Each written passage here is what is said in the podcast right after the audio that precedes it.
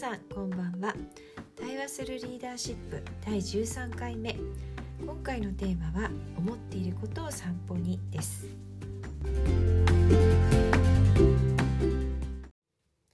こんばんは渡辺瑠璃子です。えー、このポッドキャストでは私があるグローバル企業のアジア太平洋地域のリーダーシッププログラムを担当することにあたって学んでいることをお伝えしてみたいと思っています。え、学んでいることとそこに関しての、まあ、学びから得られたこう問いですかね気づきを得るための問いっていうことをここで共有して、え、ビジネスパーソンの方々のご参考になったらと思っています。えー、今回のテーマは「持っていることを散歩に」ということです。えー、まああのこれにまあこのテーマに当たったのはですね、まあ、先日これまで準備してきた研修のまあ最初のセッションがあって、えー、その中ではですね、まあ、それは対話型の、えー、プログラムなので自分の強みっていうのはどういうとこにあるんだろうかっていうことをお二人一組で話すっていう場を設けていました。でその2人1組で話す場面っていうのは、まあ、話す方聞く側っていうのを一旦決めてしまって5分ごとに交代し合うっていうやり方をとりました。なのでまあ5分間はですね話す側って決まった方はまずっと話して聞く側になられた方はまあずっと聞くまあ相づちぐらいは打つんですけども言葉は話さずにずっと聞くっていうそういう聞き方をしましょうっていうことでセッションをやってみました。でまあ、終わった後では感想ではですね、まあ、そのセッションお二人が終わった時点でお互いにフィードバックというか何を感じたかっていうのを話し合ったりする場を設けてもらったんですけど、まあ、それ全体の場でも話をしてもらったんですが、まあ、やっぱり今回のその5分5分で話すっていうのが実は準備時間を全然与えずにいきなりお題を出して「はいじゃあこれが5分です」っていう感じでセッションを進めたのでやっぱりそのあの感想としても最初はえ何何から話したらいいんだろうっていうことですごく戸惑ったっていう感想がやっぱりありました。ただその相手が聞いてくれている自分に関心を向けながら何を話してくれるのかなっていう顔でいてくれるっていうのが分かると、まあ、これ Zoom ではあったんですけれども、まあ、意外にも思わず話せたので驚いたっていう方も結構出てきました。で一方でですねまあそうは言いつつももともと自分のタイプとしてはじっくり考えてから話すんですっていうことをおっしゃる方も当然いらしてだから逆に普段のあの仕事の場面でも発言することをとにかくやってみなさいっていうことはよく言われるんだけど、まあ、なかなかそうできなくてもっていうようなことを言われる方がいましたなんかこうそれって日本人的なことなのかななんて思ってましたけどもまあ全然そんなことはもちろんないわけなんですがあの今言ったようなことをおっしゃられたのは、まあ、オーストラリアの方だったりしたんですね。まあ、あのどちらかというとこうあの欧米的な価値観で育たれたのかなっていうような方だったんですけどもやっぱりそのご自身のこうどちらかというとこう内向的な、まあ、傾向が強いということを少し悩まれているような感じの方でもありました。でまあ、その時にですねそのプログラムをリードされている、まあ、プログラムのデザインもされリードもされているリズさん、まあ、前回にも登場されましたけどもリズさんが、まあ、伝えてくださったのが、まあ、思ってることを散歩に連れていく。えーとですねまあ、英語だと「take your thoughts to a walk」っていう、まあ、思ってること thoughts ですよねを walk っていうことで、まあ、散歩に連れていくっていうことなんですね。で他にも声に出して考える thinking out loud、えー、英語だとその thinking out loud っていうのはまあ loud っていうのは大きな声っていう意味ですし大きい声でっていう意味ですしアウトっていうのはまあ外に出すっていうことなんですよね。声に出して考えるっていう、まあ、そういう、まあ、言葉を伝えられていました、まあ、そういうそういう過程を経るっていうことが大事なんじゃないかということで言われていてでまあ相手が聞いてくれているっていう時は自分がただ一人で喋っているっていうことじゃない時よりも、まあ、そういうこう言葉にするっていうことができやすいんだということもあのリズさんが言われてたんですね。でリズさんご本人も、まあ、そういうリーダーシップの育成っていうものに携わられてもう何十年と経たれる方なんですけれどもでもやっぱりご自身ご自身としてはまあ内向的なのでなんかこう思ってることを声に出したり表現するっていうことはやっぱり本当にご自身にとっても辛い辛いというかなかなかできないことだったのを、まあ、とにかくその外に出すっていう、まあ、3分連れていくって表現だったりとかまず声に出して考えてみるっていうようなことを長年やっぱりやってこられたと。やっぱりそのことはまあ簡単ではないしこれをやったらすぐにできるなんてことではもちろんないけれどもやっぱりその思い切るっていうようなまあその経験を積んでいくっていうことはとにかく大事だしこの研修には私が実践してきたことしか入れてないしっていうようなことまでまあお話になられたりしていました。でまあ私はこれを聞いた時にすごく思ったのが、まあ、その、まあ、内向的な方でこう意見を言いなさいって言われてかえって悩んでしまってる方って結構多いのかなっていうのは思うんですね。でもまああの実際話し始めてみると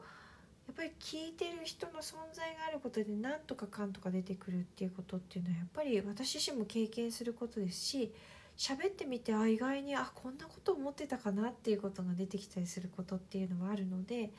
まあ、そのある程度こう安心して話せる関係の方にちょっとお願いをしてみるっていうことでそのオフィシャルな会議の場とかっていうことじゃなくてそういうこうまず言ってみるっていうことのこう練習することをまあやってもらえる人をにいてもらうっていうのもすごく大事なのかなということを思いました。で、まあ、この思っていることを散歩に連れていくって、まあ、ちょっと表現としてもすごく面白かったので、まあ、ちょっと Google で調べてみたんですね。そうするとまさにそのタイトルのついた、えー、スタンフォード大学の教育心理学者である、えー、マリリオ・ペッツォさんっていう方のテッドトークが上がってきたので今回これをまさにご紹介してみようと思います。で、えっと、このまあそもそものそのお散歩するとアイディアが浮かぶってなんとなく体感としてあのお持ちの実感としてお持ちの方もいるかもしれません。でもただこれを科学的に実証した実験っていうのは実はなかったそうなのでそういう意味ではすごく初めてのことなんですよっていうことを言われてました。でえー、まあもう歴史的にもですね、まあ、あのギリシャの哲学者であるアリストテレスは歩きながら施策を深めたり教えたっていうことが知られてますし、えー、まあ、スティーブ・ジョブスなんかもこういつも歩いてたっていうようなことも言われたりするわけですよね新しい着想を得る時っていうのは。でまあ本当にこう決して新しいことではないなんとなく皆さん感覚として持ってるってことかもしれませんけれどもあえて実験することでやはり面白い知見が得られています。でこの実験どんな風なデザインだったのか設計だったのかというと、まあ、そもそも、まあ、クリエイティブなアイデアって言ってもいろいろな段階を経てクリエイティブなアイデアが形になったりすると思うんですけど今回に関してはあくまでも最初にアイデアを思い出すってその初期の段階だけに絞っています。でその上でその段階で、まあ、歩いてる時とそうでない時座ってる時っていうことに関してクリエイティブなアイデアが出たかどうかっていうことを測定するということなんですね。でこのクリエイティブなアイディアって言った時もいろんなこう考え方があると思うんですがここでの考えられた基準っていうのは、まあ、そもそも現実離れしてない、まあ、ある面適切だって思われる範囲での、まあえー、もともと使われているものを別の用途にしてみようっていうことの発想なんですね。でその中には、まあなんとかそれ確かにそのアイデア使えるねっていうことと、まあ、それ思いついてないよねっていう新しさこの2つが加わってるっていうことを基準としてこれクリエイティブなアイデアだそうじゃないっていうふうに分けるという基準を作ったそうです。でそれで、えーと、今度実験をされる側の人は3つのグループに分かれたそうなんですね。でこのアイデアを出すっていうのを2つの条件で測定する要は2回測定を行ったということです。で1つ目のグループにいる方は座ったままの状態から2回目の測定も座ったままの状態だった。2つ目のグループの方は最初座っていて2回目の測定の時は歩いたという方。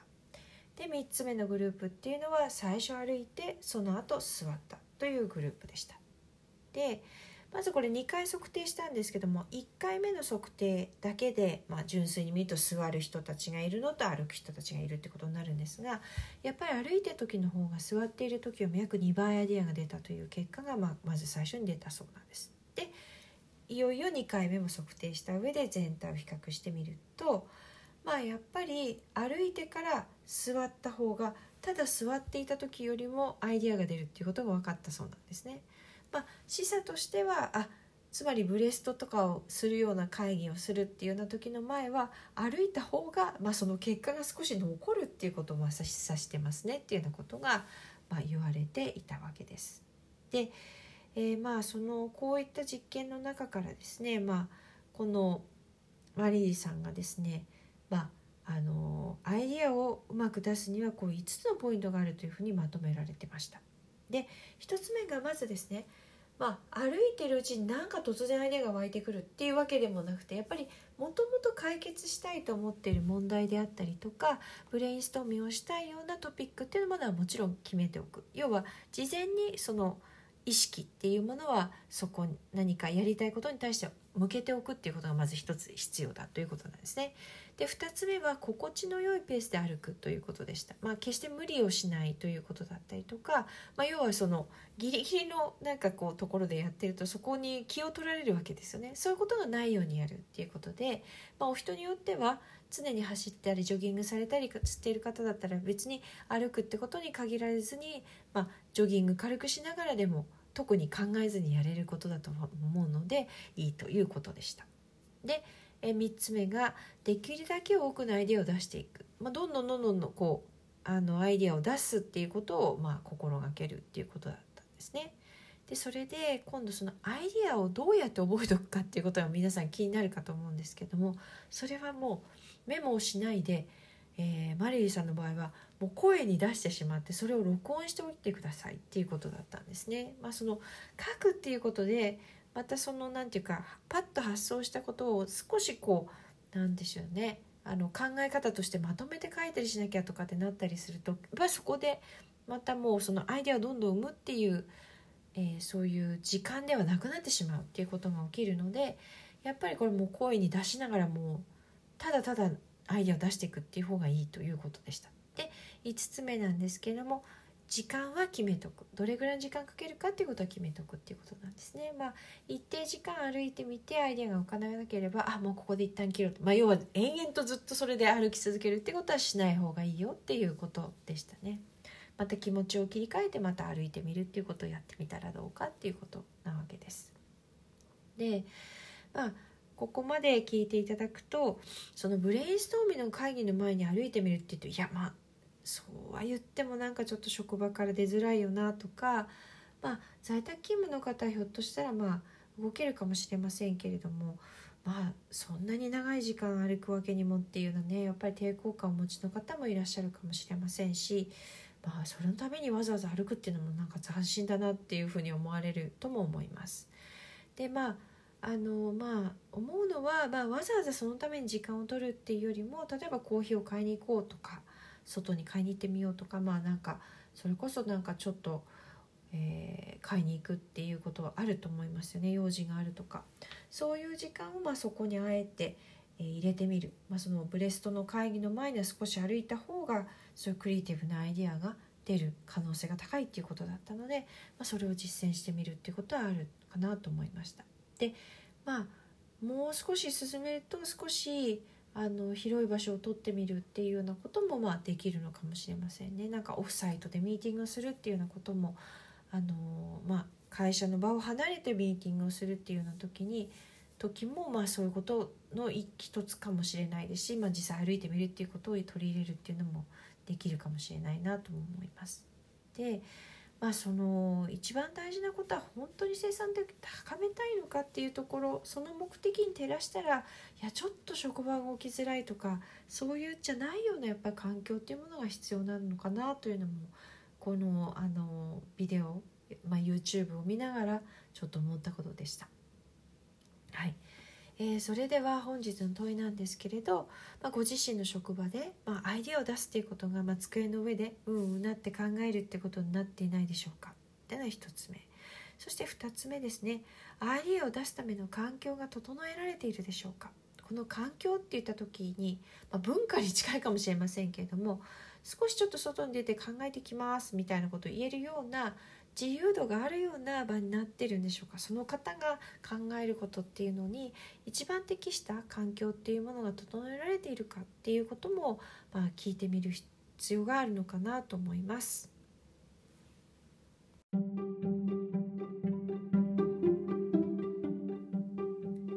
今回もご視聴いただきましてどうもありがとうございました。えー、対話するリーダーシップは、えー、来週も金曜日に配信をいたします。それではさようなら。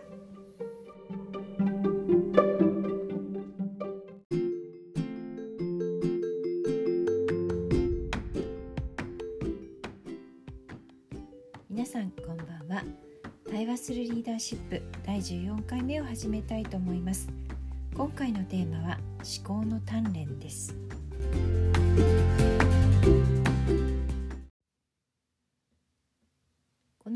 ストは私渡辺瑠璃子があるグローバル企業のアジア太平洋地域のリーダーシッププログラムを担当しながら、えー、学んでいることをお伝えしてみようと思っています、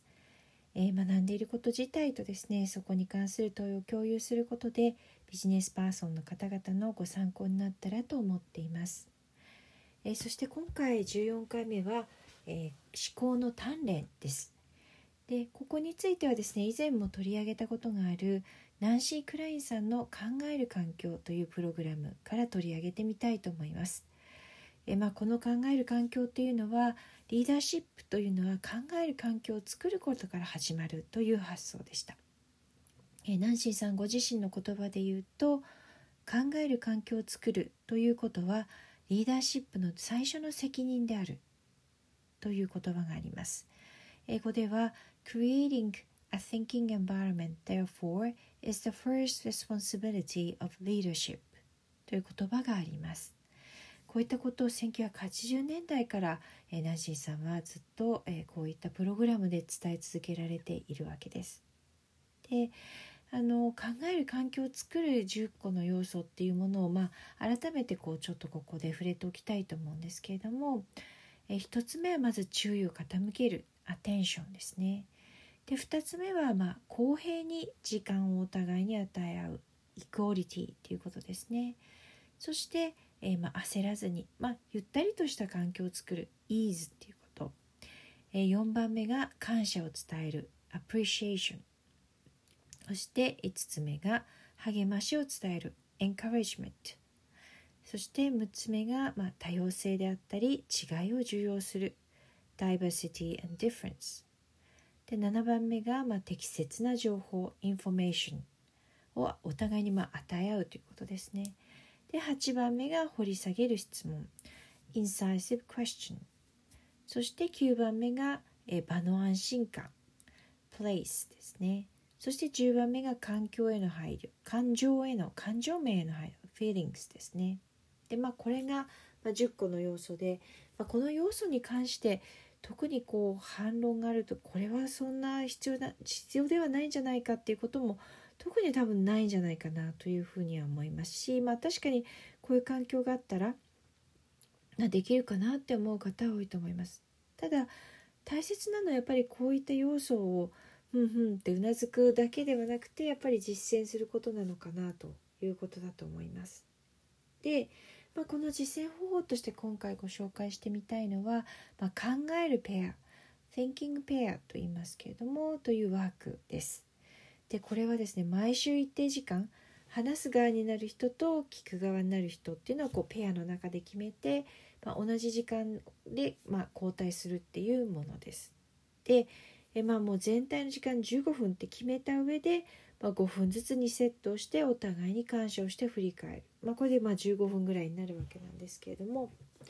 でまあここまでお話すとテーマを決めるのに困るなっていう方もいらっしゃるかなと思うので、まあ、実際今回のワークでやってみたものをお伝えするとすごく基本的なものなんですけども何について考えたいですか？これまでに何を考えて感じてきました？何を言いたいですか？ということをまあ聞く側に最初なった人が尋ねてそこから話す側の人が話し始めるっていう、まあ、テーマです。何について考えたいですかこれまで何を考え感じてきましたか何を言いたいですか？まあ本当に普遍的な話なのかなとテーマかなというふうに思います。でまあ、これでもですね実際ワークとして見ると、まあ、5分っていう時間はまあそれなりに長さもあるんですね。で、まあ、私が実際聞く側になった時にはま、本当なかなかお話聞いてるだけでも大変そうな同僚の人にどのように接したらいいのかについて、まあ、相手の方が、ま思うこととかこれまでやってきたことっていうのは率直に話してくれました。で、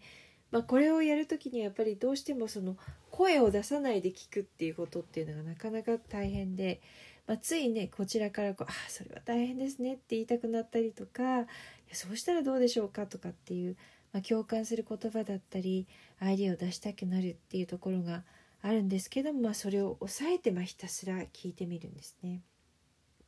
で実際5分聞き終わってみると、まあ、必ずしもですねそこで何か解決策が出るっていうわけではなかったんですけども、まあ、話す側の方ってとてもすっきりした表情をされてました。まあ、聞くっていうことをこちらがまあ集中してやるっていうことによって、まあ、その方にすごく注意を向けてするっていうことで、まあ、その方にこれまで持ってきた感情であったり試みてきたことっていうのがま表現されたっていうことがすごくやっぱ大きいことなんだなというのを改めて思いました。まあ、悩んでいることっていうのは、まあ、つい抱えてしまったり自分の頭の中でぐるぐる巡っていたりっていうことはどなたも多いのかなと思います。まあ、たとえ他の方に聞いてもらっても「いやまあしょうがないんだよね」っていうような感じで単に愚痴みたいになってしまうことっていうのもよくあるように思うんですけどもまあ、ただただ聞いてくれる相手っていうのがいるっていうのはなかなか貴重で、まあ、まず表現することでこう自分を鏡で見るというか、まあ、最近は書いたりすることをジャーナリングって呼んだりしますけれどもこう話しながらまあジャーナリングってことをするような効果もあるのかもしれないなということを思いました。で、まあ、実際問題解決って普段仕事する中っていうのはそんなにやっぱり簡単なものっていうのはないのかなというふうに思います。で特にあの人との関係性においては、まあ、自分が良かれと思っても相手の方がどう受け取られるかっていうのはもう本当にもういかようにもなりますし、まあ、どういう状況では自分がそういうことを言ったかっていうのもあるし相手の方の状況を知り得ない上で、まあ、どうしても話すしかないことっていうのはいっぱいあるわけですね。まあ、その中でうまくいかないこともあったりうまくいくこともあったりするわけなんですけどもまあそれもするとやっぱり今まで自分が何を思って考えて行動してきたのかっていうことを整理することっていうのはまあそれをすること自体でまた何かをやってみようって思うことができるのかなというふうに思いました。で、まあ、このあのワークをやる時にあのインストラクションを出してくださった、まあ、ファシリテーターの方が、まあ、言ってくださったこととして、まあ、すごく大事なのは、まあ、考えることは、まあ、寄せては返す波のようであるっていうことを言ってくださったんですね。まあ、その5分ってなるとうわなんか喋らなきゃいけないっていうふうにすごくこうあのプレッシャーに感じられる方も実際いらっしゃるかなと思うんですけどもまあ寄せて返す波のようであるっていうふうに言われるとあ確かにまあちょっとわーっと喋る時もあればちょっと黙る時もあってもいいんだなっていうこうちょっと余裕が生まれるのかなっていうこともありますしあともう一つですね言ってくださったことで印象的だったことは感情っていうのは極めて知的なものであるっていう言い方をされたんですね。あのまあ考えるっていう前に感情っていうものにこう注意を向けてみる。どういうことをまあそのこの質問の中では何を感じてきましたかっていうことも聞くんですけどもその感じてきたことの中にはこういろいろなことが実際含まれている。でも感じてきたことをついそのまま言ってしまうのはっていうふうにこう特に職場みたいな場所だと、まあ、思いとどまる方ってすごく多いと思うんですけどでも実際その時に何を自分が感じてたのかっていうことは、まあ、実際にはとっても大切な情報だしまあ、それを実際その感情をまあ感情をこう表に出すことであ自分はこんなことを感じてたんだっていうこともあるかもしれませんし、まあ、それが出せることでまた違うことを考えられる、まあ、余地が生まれるんだなというのもその言葉を聞いた時に思いました。でこのまあ15分間っていうものですねまあ15分間お互い5分ずつ喋ってみるでまあその中にはもう考え方がわーっと出てきたり止まる時があったりするっていうことだったりとか、まあ、あえて感情を言葉にして表現してみるっていうこのことをやってみることでなんですけどもこれはまあ毎週1回15分だけでも本当に大きな効果があるということをまああのなんだそうです。でまあ確かに15分でやれるのかな15分だったらなんとかやれそうな気がするっていうことを思っていただけたらなと思うわけなんですけどもまあこれどですけどこういう聞き方っていうのも独特な聞き方だと思いますし、まあ、話すことも5分間時間があって話すっていうこともまあいい訓練にもなるかもしれませんけれどもまあ一番大事なことっていうのは、まあ、それによってやっぱ考える環境が整うってことなんですよね。で結果として、まあ、自分一人で考えるようになる時の、まあ、精度も高まっていくような効果もあるということでした。まあ、要は長い時間かける必要もないし、まあ、思考法っていうとなんかどうしてもこう一人で考えるっていうことが多いと思うんですけど、まあ、このまあ考えることっていうのには、まあ、相手がいた上で考えるっていうことを前提としているので、まあ、話しながら考えたりすることが得意だな自分はって思ってる方は特に活用していただきたいと思いますしこう一人だけでずっと長らく考えてしまってるっていう方であればなおのことこれは、まあ試してみる価値があるのかなと思います。まあ、誰か考えるペアになってくれる人っていうのをお願いすることで、まあ、あくまで自分の話だけ聞いてもらうわけではないわけですよね。相手の方も何か持ってるかもしれないので、まあ、お互いに考えることっていうのを、まあ、ペアをお願いすることでお互いに磨いてみるっていうことをしてみてはどうかなというふうに思います。えー、本日の問いなんですけども、まあ、何かずっと抱えている困りごとってありませんかっていうことですね。でずっとそれを抱えていて自分の感情だったり自分のそれまでにしてきたことそして自分がこれまで考えてきたこと誰かに聞いたこともらったことがありましたか、まあ、もし、まあ、そういったことが、まあ、今まであまり表現できてなかったという方は是非どこか、まあ、その信頼できる方に聞いてもらうっていうことを週1回15分設けてみてはいかがかなというご提案です。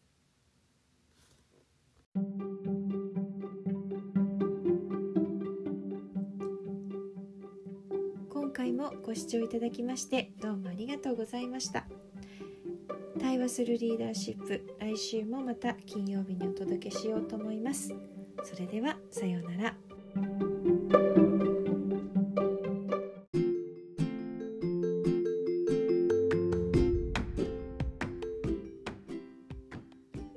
さんこんばんは。対話するリーダーシップ第14回目を始めたいと思います。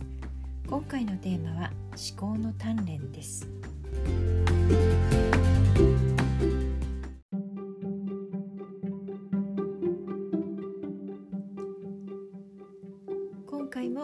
聴いただきましてどうもありがとうございました。対話するリーダーシップ来週もまた金曜日にお届けしようと思います。それではさようなら。